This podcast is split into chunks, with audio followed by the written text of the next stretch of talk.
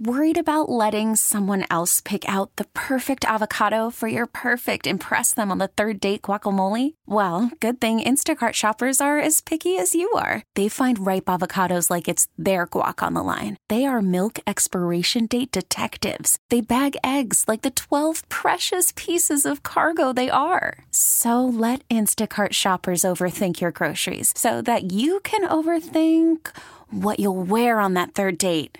Download the Instacart app to get free delivery on your first three orders while supplies last. Minimum $10 per order, additional term supply. Two men have avoided charges on selling drugs in San Francisco after their lawyers pulled off a progressive tactic with the argument that they were victims of human trafficking.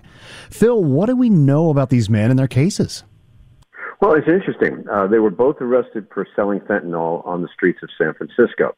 You know that that's a very hot topic, not the least of which because of the uh, 78 fatalities we had just in January from overdoses of this deadly drug. And it's a national epidemic.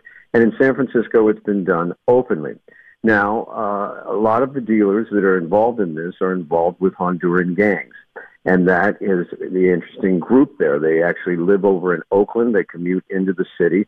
But these two were arrested, and the charges of the drug dealing, they had them pretty much uh, dead to rights on that. But under a 2016 law in San, in California, you can plead that you are innocent of the crime you commit if you did it because you were a victim of having been smuggled up here, tra- human trafficking. And in this case, the defense attorney said yes, they had. These two owed thousands of dollars to their coyotes, and that they were being basically leased out to the drug gang to sell drugs against their will, under threats of their family back at home. So, is this just a sign of good lawyering, or is this part of a bigger trend?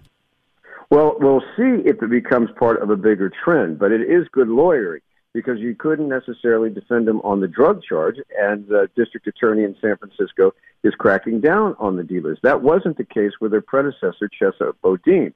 He didn't necessarily feel like that this was the way to go. He had sympathy for the, the sellers, saying that they were victims of trafficking and that they had no choice.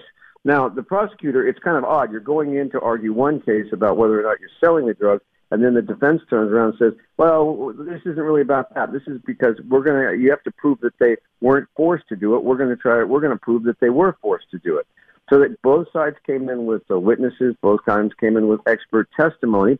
Uh, the district attorney, uh, uh, the, I mean, the defense counsel said, look, uh, they were getting threatened at home, uh, even though they didn't have any proof of that. But that's how coyotes operate. One guy owed fifteen thousand dollars, and he said he had to pay it off prosecutor said he had a $600 car. He was making money. He was free to go wherever he went. He wasn't like he was locked up in a room. It went back and forth. Now, in one case, the, both cases, the jury's deadlocked.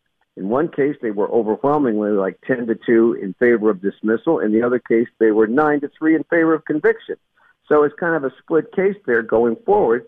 Uh, the DA, uh, people tell me they're going to continue to pursue these cases and that this is the latest wrinkle. But it just goes to show that you know even if you make a case on one point, somebody else can have a defense on the other, and you could be in a whole different trial. So this wasn't about drugs. This was about trafficking. Hey, Rob Bradford here. I have set out on a mission with my good friends at FanDuel to prove what I have known for some time baseball isn't boring. Now I have a daily podcast to prove it with some of the most notable people in the baseball world, screaming baseball isn't boring from the mountaintops or at least agreeing to come on our show. Players, managers, GMs, and yes, even the commissioner of baseball, Rob Manfred. It has been a constant wave of baseball's most powerful voices. So join the revolution, subscribe, and soak in Baseball Isn't Boring. Listen on your Audacy app or wherever you get your podcast. You'll be glad you did.